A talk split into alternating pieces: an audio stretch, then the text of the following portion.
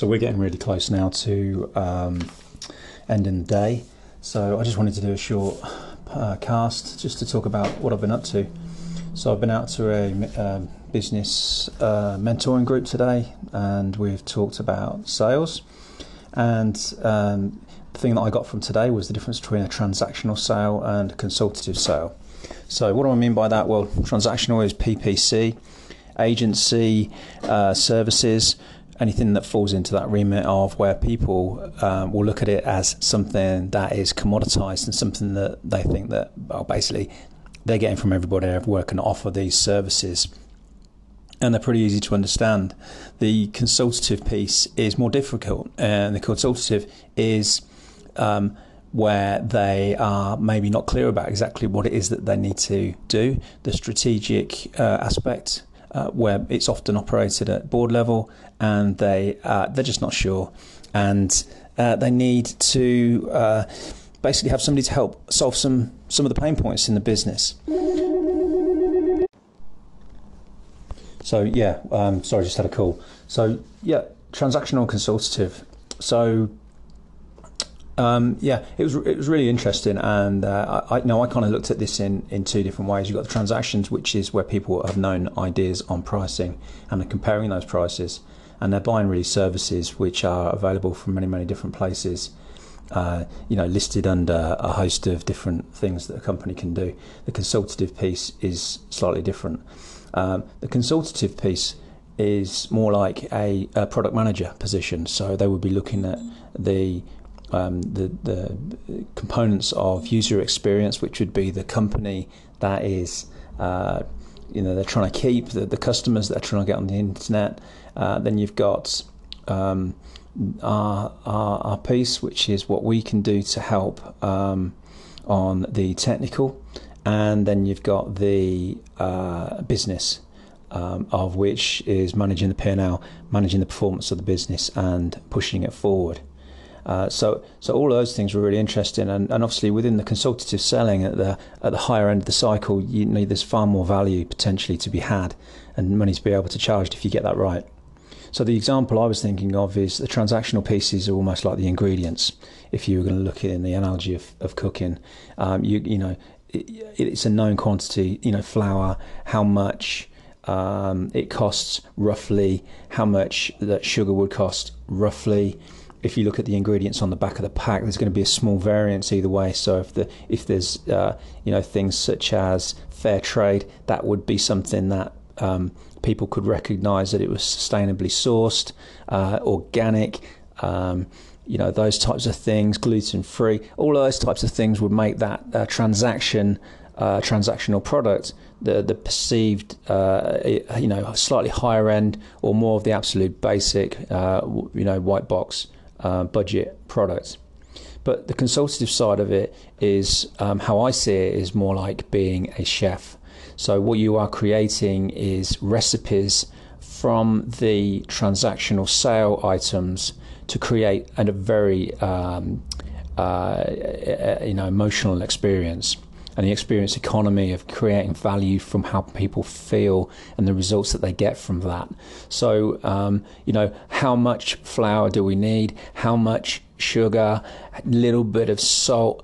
Put in the oven. Mixed up for how long? How long does it go in for? How long do you bake it for? How much heat that you need to give it? How long do you let it stand afterwards? How do you measure the success of these things? You know, and for me, it's about how, you know the, the the ability of the product manager and the consultative seller is how you can create something that is, in the eyes of the consumer, a fantastic experience and a fantastic product that is far more valuable than just the transactional items alone. So, you know, take the example of a restaurant. If the cost of goods is fifty pounds, then if you're looking at it from a, perspective of four people paying fifty pounds the cost of the materials, then actually if you go to the restaurant and a fantastic chef is able to deliver that uh, range of ingredients in an incredible uh, meal, then there's a high chance that that transaction would turn into uh, a sale of around three hundred pounds. So, you know, for me, that was a really, really uh, good way of looking at it. So I uh, hope you enjoyed that, and uh, yeah, catch up soon. I just want to talk about the sales process.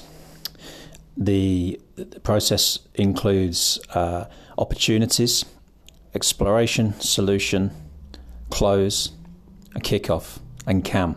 So I just want to explain each of those six areas. So, opportunity is where somebody has found out about your business and is interested in having a chat with you. Now, what usually happens is that we would go straight into solutions mode, which is when we first meet them, is to talk about all the services that we can offer and how we can help solve their problems. However, the stage that's missing, I just want to go back to, is the exploration phase. And the exploration phase is where we just actually sit and explore what is it that they have done before that has been successful? What is it that uh, they find the biggest problems? What are their key uh, profit drivers? What are what are the things that they will judge our performance on? Uh, and what are the things that they struggle with most? When we understand those uh, aspects in the exploration phase, we can then, when we move to uh, solutions, we can take into account all of those factors and focus on the most important areas. So that was a key piece of learning on that. Obviously, going into the close and the kickoff, that's pretty straightforward. We know about that. And then we've got uh, CAM. And uh, yeah, uh, I'll come back and explain that in the next chat. So another little interesting snippet I learned today was about the critical hour. So this is in the explore phase that I mentioned in the previous snippet. Uh, you know, the critical hour is after the opportunity presents itself, is that you have around one hour in that initial meeting to make that pay and get into the next uh, stage, which should be the solutions phase. So the ideal situation on that is that instead of uh, using that first session to go into explaining how your business functions and what it is that you do, you want to be sending your calling card beforehand, which could be your presentation deck or short narrative or bullet points about what your business does, uh, or ask them in, ahead of the game if they've got any questions that they want covering off, um, uh, which you can do before the meeting and send ahead of, the, ahead of that. So you've got all of the time in the exploration meeting just to talk about uh, the questions and uh, positioning uh, for next steps. So, in that critical hour, you want to basically be using uh, four stages. The first stage is the intro stage, then you've got the question stage and the, the listening stage, the positioning stage of uh, looking at how, after asking the questions, that you can position your products against their requirements, and then to define the next steps. So during this stage, the whole point is to get them talking. That's the most important thing, and listen more than you're uh, talking. So the intro stage, when we asked the question, is how long should that take? They were saying it should be taken in the region of five minutes. Questioning, uh, 40 minutes. Positioning, five minutes. Next steps, 10 minutes. However, what we're actually looking at is that the intro needs to last under a minute. What that allows us to do is immediately put the ball in the court of the client and get them talking about what their problems are and understanding more about that. So we've got more time to position them in that time.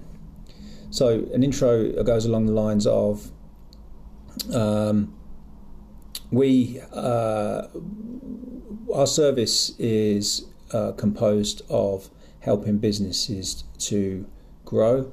Um, we are in, uh, we have been established uh, for ten years, and uh, uh, yeah, we're we're helping them on that. So, uh, God, this sounds awful. I mean, fuck, this is so difficult because you've got to get it right.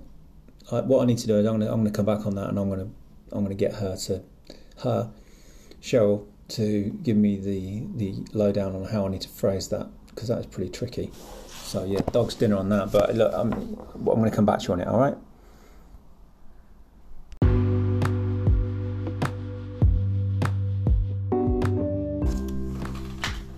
I guess one of the things that stops us achieving our goals is the fear of how we are going to be judged. And there is nothing greater than the feeling of being judged than when you're trying to do a, your first podcast. It's a pretty scary thought that people are going to be looking at this and listening and thinking, what the hell is this guy talking about?